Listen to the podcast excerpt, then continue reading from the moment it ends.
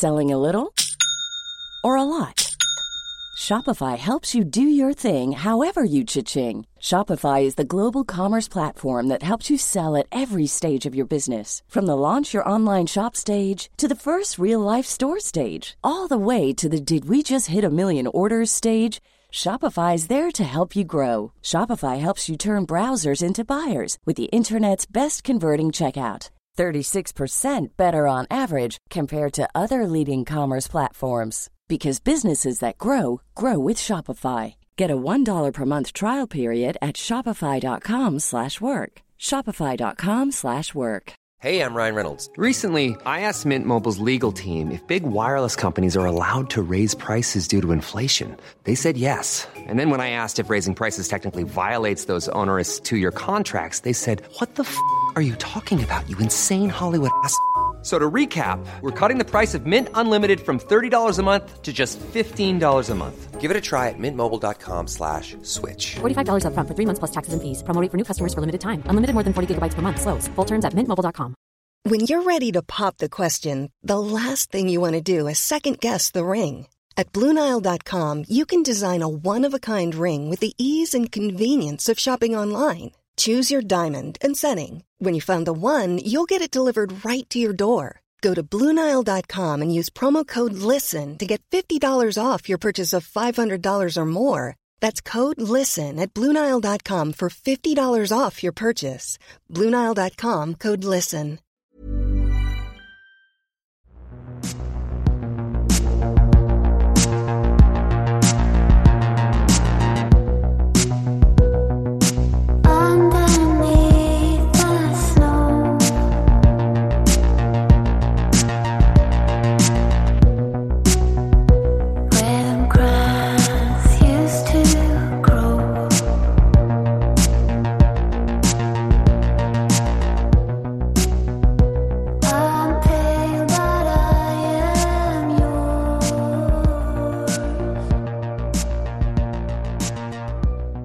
Olösta mord, mellansnack, Sven Sjögren.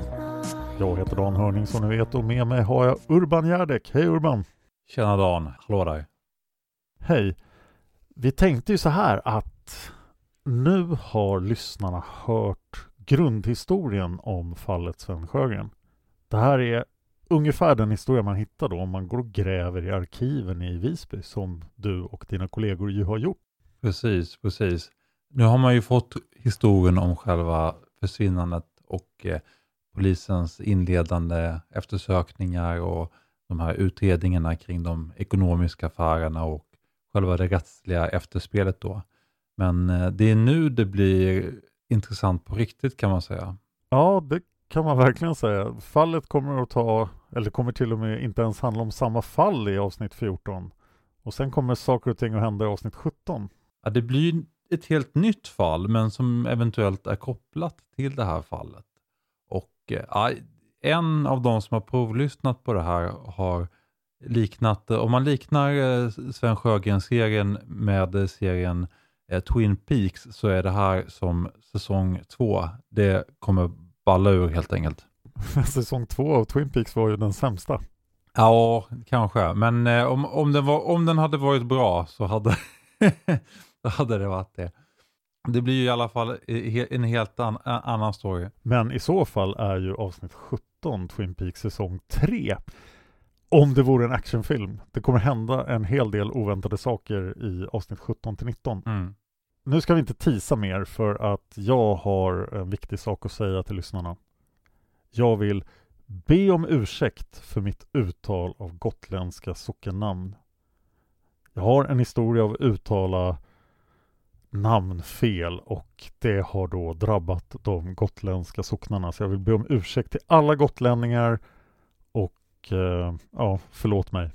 Ja, i egenskap av eh, i alla fall sommargotlänning så, så accepterar vi din, din ursäkt Dan. Det är lugnt. Tack så mycket. Jag hoppas det gäller för lyssnarna också. Vi kommer att dra ner på utgivningstakten nu och vi kommer att komma ut varje torsdag, minst varje torsdag. Serien kan komma ut oftare.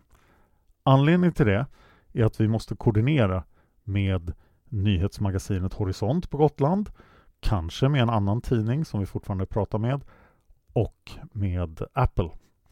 Så att eh, därför drar vi ner på utgivningstakten nu. Men avsnitten om Sven Sjögren kommer komma ut minst varje torsdag tills grundserien är klar då. Sen kommer vi göra uppföljningsavsnitt i sommar förmodligen och på 50-årsdagen av försvinnandet.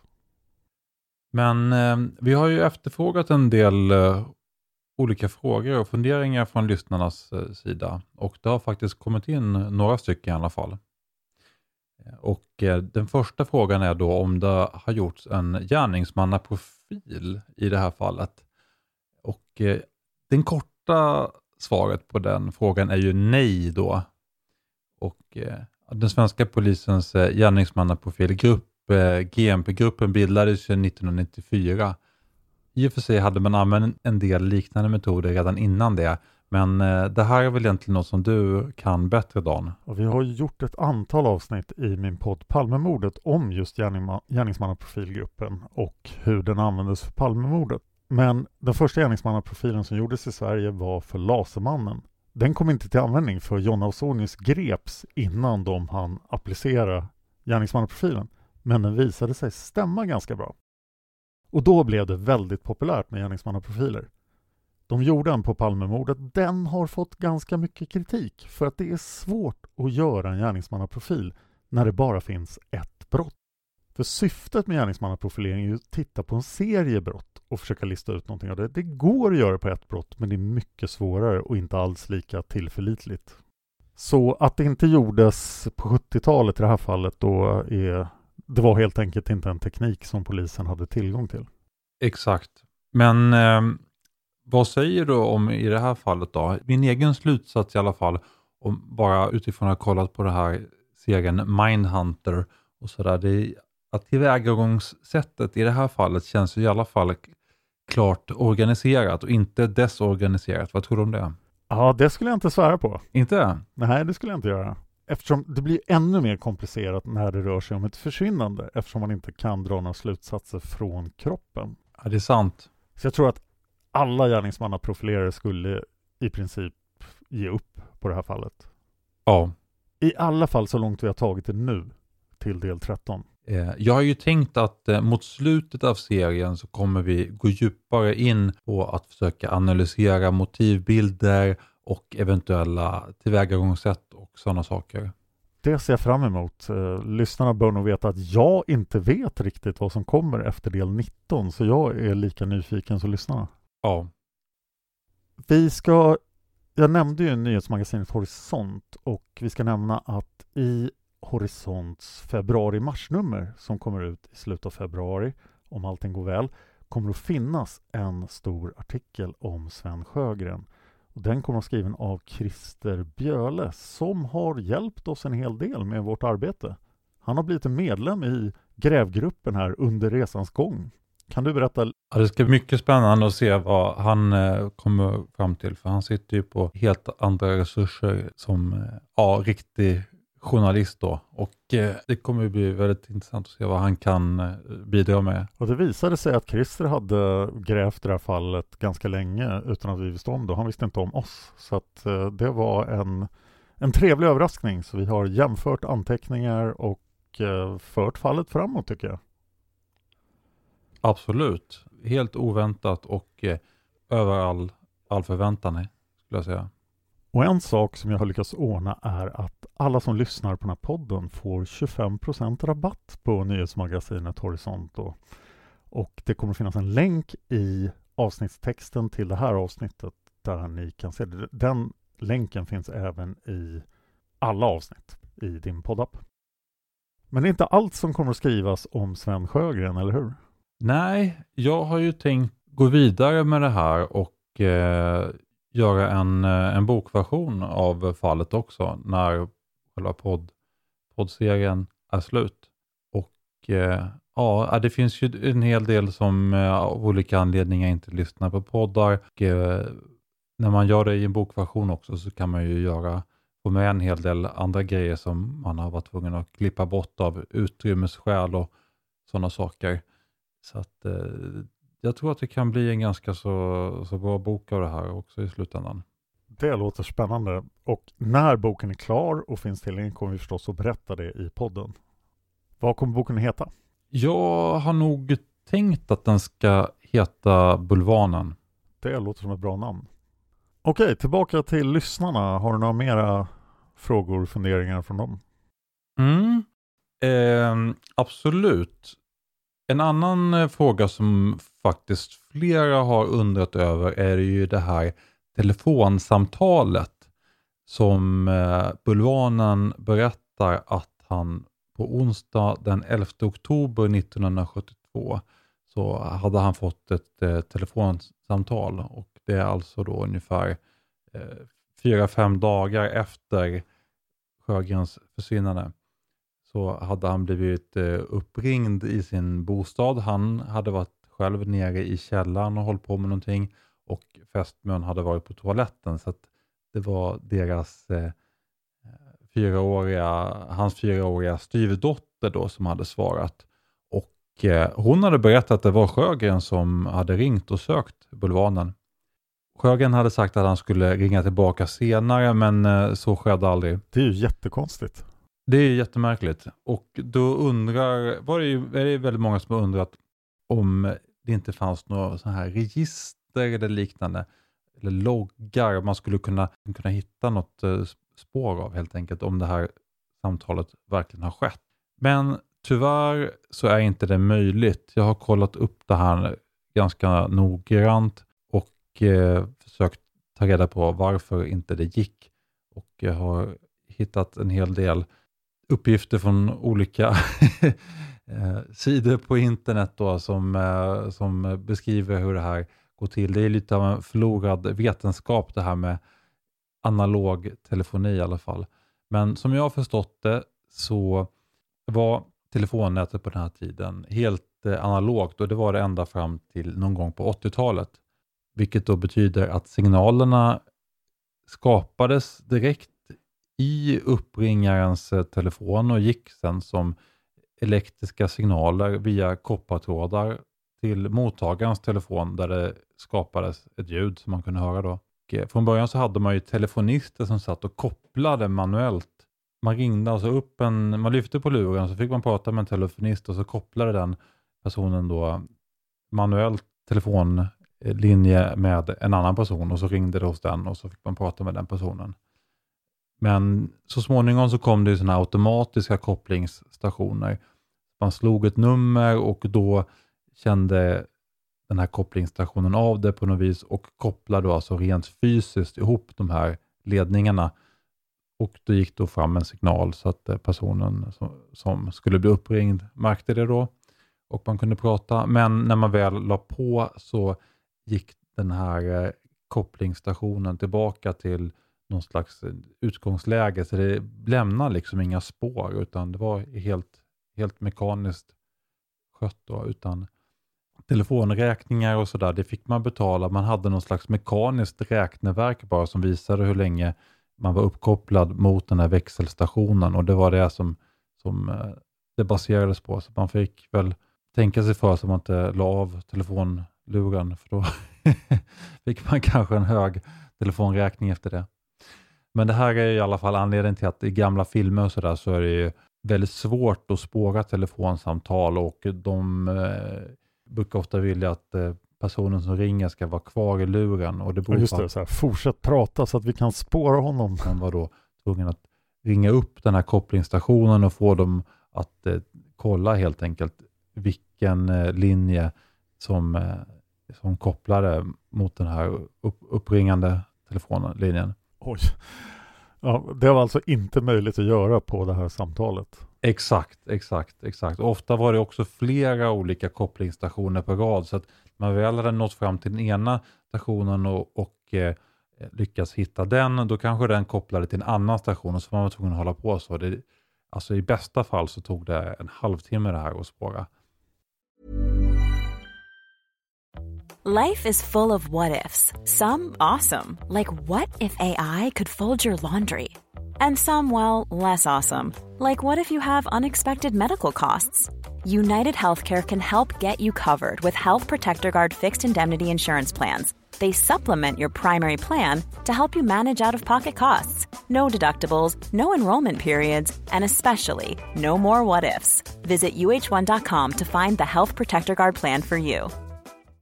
How would you like to look five years younger? In a clinical study, people that had volume added with Juvederm Voluma XC in the cheeks perceived themselves as looking five years younger at six months after treatment. Look younger, feel like you. Add volume for lift and contour in the cheeks with Juvederm Voluma XC. Reverse signs of aging by adding volume to smooth laugh lines with Juvederm Volure XC. For important safety information and to find a licensed specialist, visit juvederm.com. That's J U V E D E R M.com. Not for people with severe allergic reactions, allergies to lidocaine, or the proteins used in Juvederm. Common side effects include injection site redness, swelling, pain, tenderness, firmness, lumps, bumps, bruising, discoloration, or itching. There's a risk of unintentional injection into a blood vessel, which can cause vision abnormalities, blindness, stroke, temporary scabs, or scarring. Talk to a licensed specialist to find out if it's right for you. Millions of people have lost weight with personalized plans from Noom, like Evan, who can't stand salads and still lost 50 pounds. Salads, generally, for most people, are the easy button, right? For me, that wasn't an option. I never really was a salad guy. That's just not who I am. But Noom worked for me. Get your personalized plan today at Noom.com. Real Noom user compensated to provide their story. In four weeks, the typical Noom user can expect to lose one to two pounds per week. Individual results may vary. Sen har vi ju då den här klädhögen som också har vållat lite huvudbry. Vet du vilken jag menar då? Ja, Jennica har en fråga där.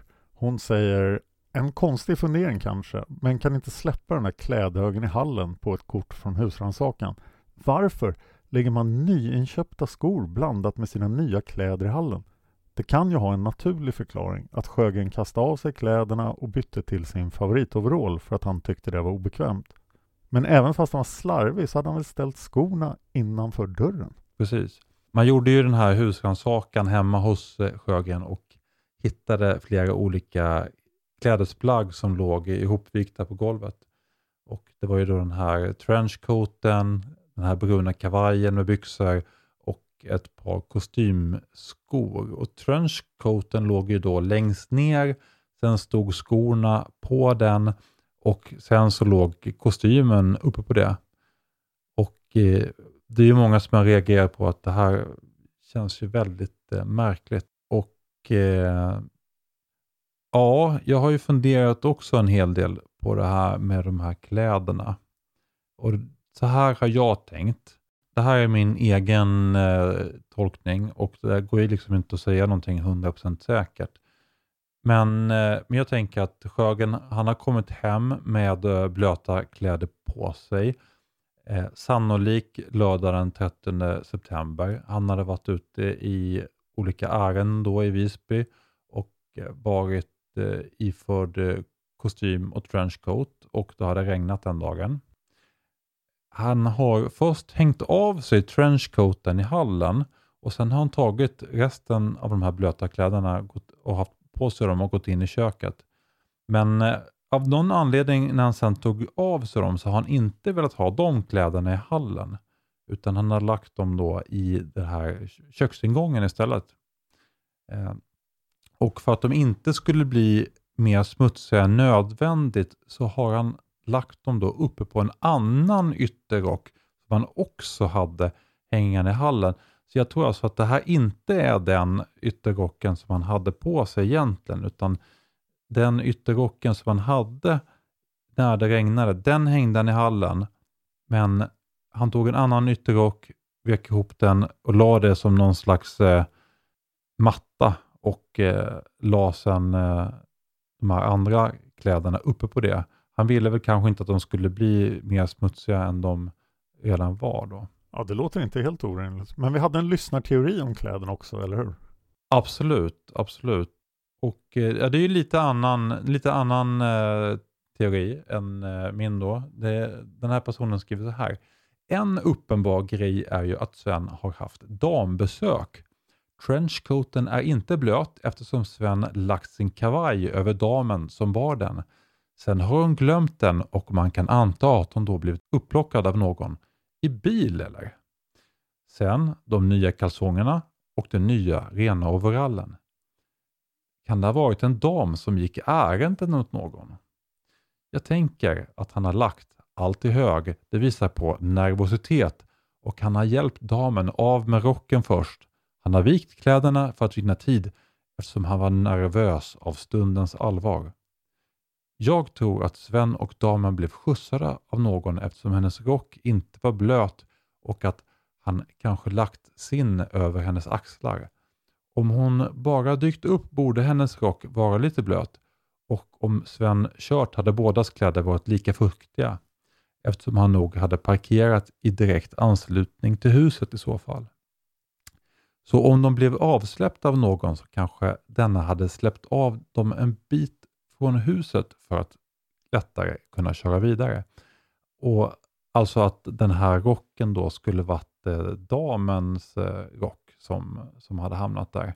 I och med att det här då inte var den eh, mer gulaktiga och längre rock som eh, andra vittnen har påpekat att eh, Sjögren hade i vanliga fall.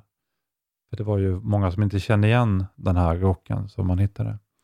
Och eh, Det skulle kunna vara så, men eh, det jag har fått fram i utredningen är att det ändå verkar som att Sjögren hade två stycken ytterrockar. Dels den här lite längre ytterrocken och sen också då en annan ytterrock som han hade fått av sin bror något år tidigare som han inte verkar ha använt lika mycket.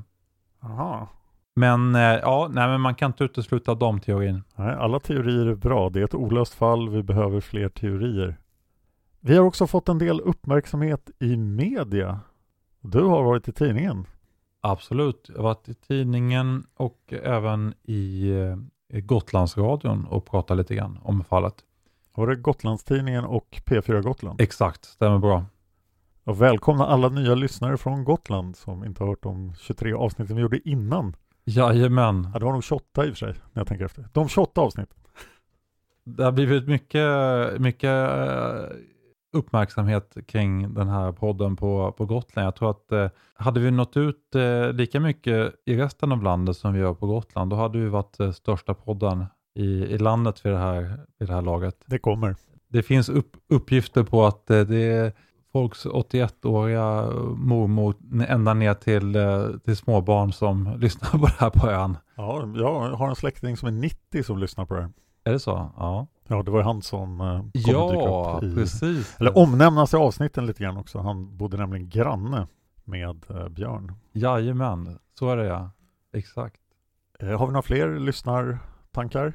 Mm, nej, det har vi inte va, utan eh, nu kanske vi ska gå vidare på de här populärkulturella inslagen, eller vad man ska kalla det.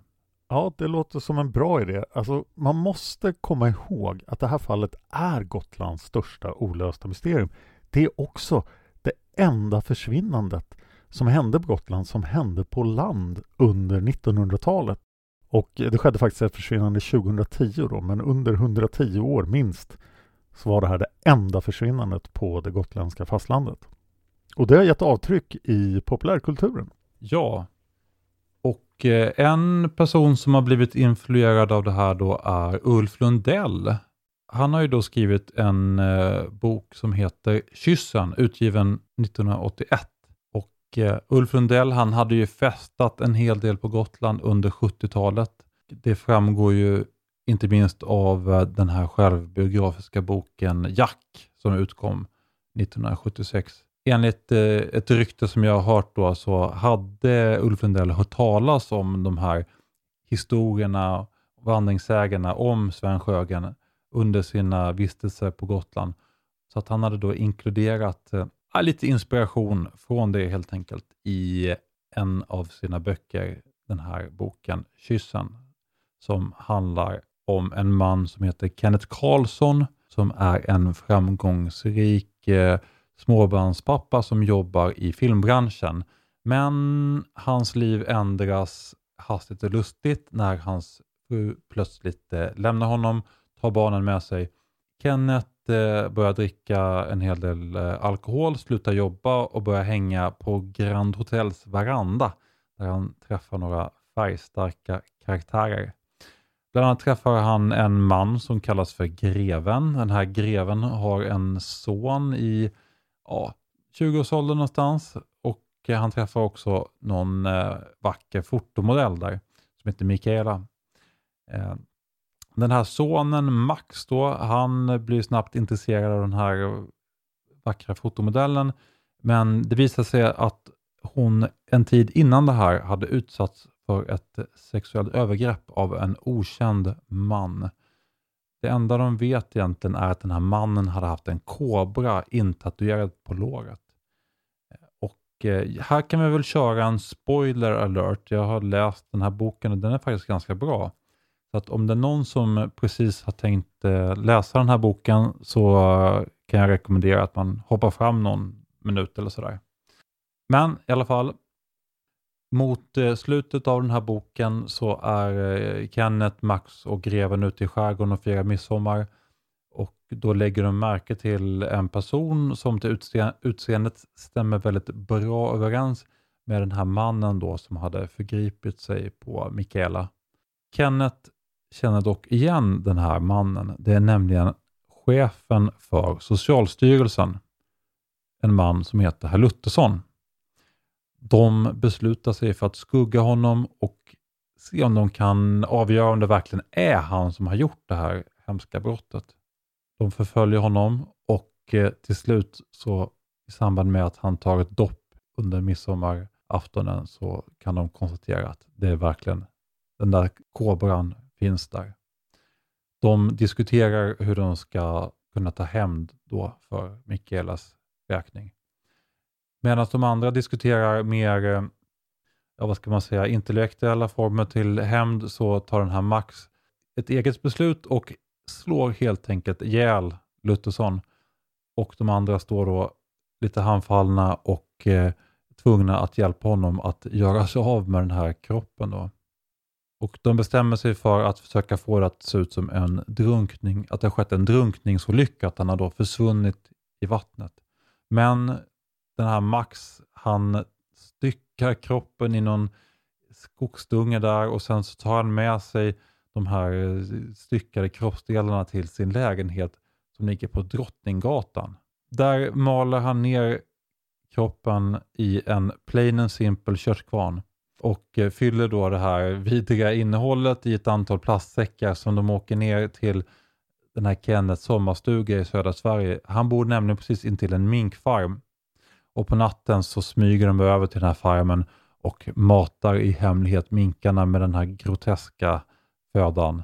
Och den här Max, han tänker då att han ska köpa de här minkskinnen sen och låta sy upp en minkpäls som han ska ge till den här Mikaela. Mycket romantiskt. Verkligen omtänksamt. Hey, it's Paige DeSorbo from Giggly Squad. High quality fashion without the price tag. Say hello to Quince. I'm snagging high-end essentials like cozy cashmere sweaters, sleek leather jackets, fine jewelry, and so much more. With Quince being 50 to 80% less than similar brands. And they partner with factories that prioritize safe, ethical, and responsible manufacturing. I love that. Luxury quality within reach. Go to quince.com slash style to get free shipping and 365 day returns on your next order. Quince.com slash style. Planning for your next trip? Elevate your travel style with Quince. Quince has all the jet setting essentials you'll want for your next getaway, like European linen, premium luggage options, buttery soft Italian leather bags, and so much more. And is all priced at 50 to 80% less than similar brands. Plus, Quince only works with factories that use safe and ethical manufacturing practices. Pack your bags with high-quality essentials you'll be wearing for vacations to come with Quince. Go to quince.com/pack for free shipping and 365-day returns.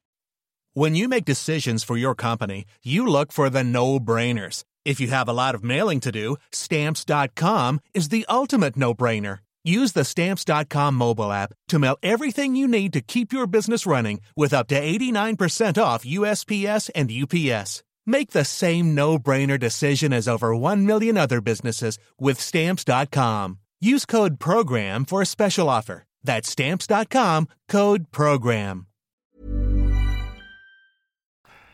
Eh, Man ser ju den klara inspirationen av ryktena om Sjögren i alla fall.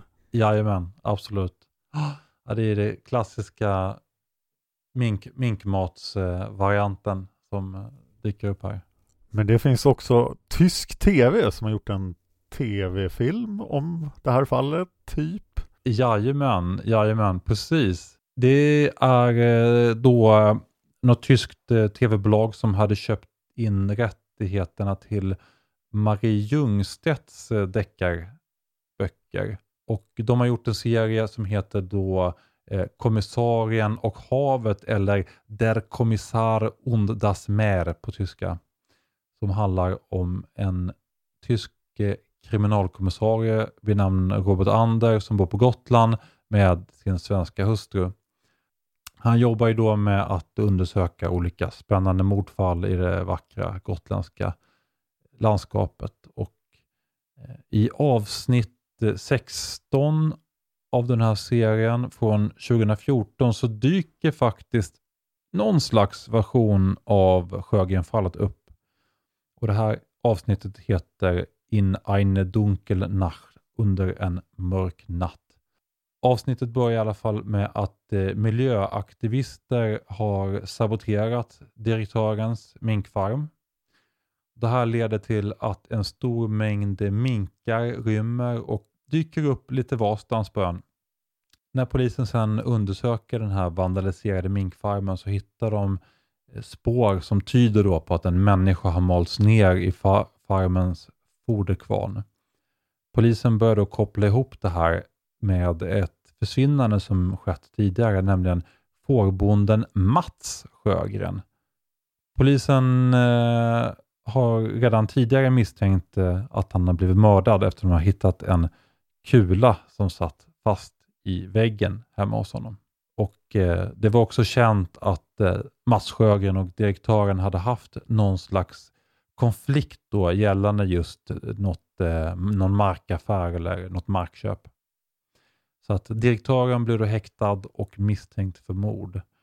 Men i samma veva så besöker polisen en villa i Visby på grund av att det skett ett eh, misstänkt inbrott där och eh, frun i huset har larmat. Polisen går in och tittar runt i huset och då hittar de en pistol som de först misstänker att eh, inbrottstjuvarna har liksom lämnat kvar där när de har stuckit därifrån. Men samtidigt i häktet då så tar den här direktören livet av sig.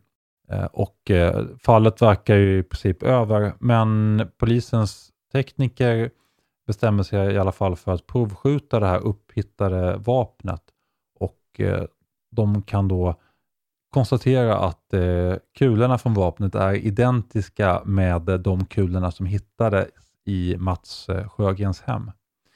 Så att, nu börjar kommissarie Ander här misstänka att den här direktören, han var oskyldig hela tiden och han hade tagit sitt liv i onödan helt enkelt. Ja. Och eh, han misstänker istället att eh, den här Mats Sjögren då hade haft en relation med fotbollstränarens fru. Och eh, ja, är det någon som är intresserad av att titta på det här så får vi köra en spoilervarning här också. Men alltså det är en tysk tv-film som har 4,9 på IMDB. Så att jag har sett det här, men det är inget som jag rekommenderar någon annan att göra. Du föredrar alltså kyssen framför innan dunklare nacht. Helt klart, helt klart. Men om det är någon som är intresserad så finns den här och se alldeles gratis på YouTube faktiskt. Men i alla fall, polisen misstänker alltså den här fotbollstränaren för mordet. Men i själva finalen så visar det sig att eh, det här faktiskt stämmer. Det är fotbollstränaren som är skyldig. Men tvisten är då att det är fotbollstränaren själv som hade en hemlig homosexuell relation med Mats Sjögren. Och eh, Mats Sjögren hade då hotat att avslöja det här. Och då hade fotbollstränaren skjutit honom i vredesmod Och sen då malt honom till minkmat för att försöka få polisen att misstänka direktören istället. Och där var den historien slut. Mycket fantasifullt. Men det bör ju påpekas också att det här inte är en av böckerna som serien baserades på, utan det här avsnittet tillkom under extraordinära omständigheter. Ja, verkligen. Exakt. Nej, utan eh, de eh, var ju där och spelade in de här eh, filmerna baserat på böckerna. Det gick väldigt bra med det tydligen. Väldigt effektiva på att spela in, tysk effektivitet. Nästan lite för bra, så att de blev liksom klara långt innan det var planerat egentligen. Och de hade alltså ett helt filmteam på ön. De hade hyrda lokaler och utrustning och allting, men inga böcker och eh, göra någonting med. Så att eh, då funderar de på att eh, nej men vi kan ju fråga här i filmteamet om det är någon som har någon bra historia så kanske vi bara gör något utifrån det. Så att de freestylar helt enkelt. Och då var det någon typ skripta eller Best Boy eller något i den stilen som eh, ett par somrar innan hade jobbat eh, i Lumlundagrottan tillsammans med eh, mig, Tobias och Torbjörn. Då. Och hon hade ju varit med när vi satt och diskuterade det här Sjögrenfallet och när hon nu jobbade med det här filmteamet så hade hon nämnt det här för de här tyska producenterna och de blev ju liksom eld och lågor.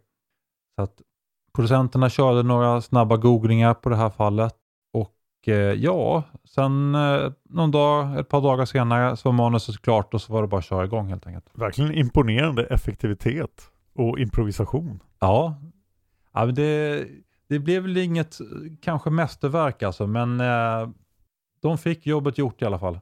Ja, det, så blev det. Ja. Ja, vad ska, vad ska vi säga här som avslutning då? Alltså det verkar ju som att vi ändå fått en okej mängd med lyssnare. Och eh, de lyssnare som vi faktiskt har fått verkar ju vara väldigt eh, lojala och eh, engagerade. Det är ju till och med folk som har skrivit att de sitter och lyssnar på varje avsnitt minst två gånger. Ja, det är jättekul att höra och faktum är att eh, Olösta mord eh, har växt med ett antal hundra procent sedan vi började med den här serien. Det har nog lite att göra också med den mycket snabbare utgivningen, för det är alltid populärt. Mm. Men vi vet att vi skulle kunna nå ut till ännu fler med den här podden. Så att eh, för att kunna göra ännu fler avsnitt så skulle vi egentligen behöva kanske ännu större räckvidd. Så att jag tänkte att vi kunde fråga om lyssnarnas hjälp med det. Så att om ni uppskattar den här podden och eh, tycker att det är bra så rekommendera gärna till dina vänner och liknande som eh, också är intresserade av den här typen av kriminalpoddar. För att ju fler som lyssnar, ju större chans är det att vi når ut till någon som sitter på den där sista viktiga pusselbiten som kan vara avgörande för att eh, komma ännu längre i fallet. Och eh, ja, Det var väl nog allt från mig. Har du något mer Dan? Jag vill påpeka också att om ni vet någonting om Sven Sjögrens försvinnande eller Björn Adolfssons försvinnande så vill vi hemskt gärna ha kontakt med er och hur ska lyssnarna nå grävgruppen Urban? Ja, då ska man mejla tips.olosta mord, alltså som olösta mord fast utan, utan prickar över ö, at gmail.com. Tips.olöstamord at gmail.com utan prickar över ö. Jag kommer att lägga in det i avsnittstexten också. Den länken finns också i alla avsnittstexter i den här serien. Vi har ambitionen att göra fler olösta svenska fall och om du vet några som sitter och gräver i ett fall som Urban och hans kollegor har gjort så kontakta mig. Och det blir också möjligt om podden blir större. Det är redan två till svenska fall på gång som förhoppningsvis kommer då senare under 2021 eller 2022. Men nu kör vi vidare med Björn Adolfsson tycker jag, på torsdag. Jajamän, Ja, ska ni få se vad ni tycker om det. det ska bli mycket intressant.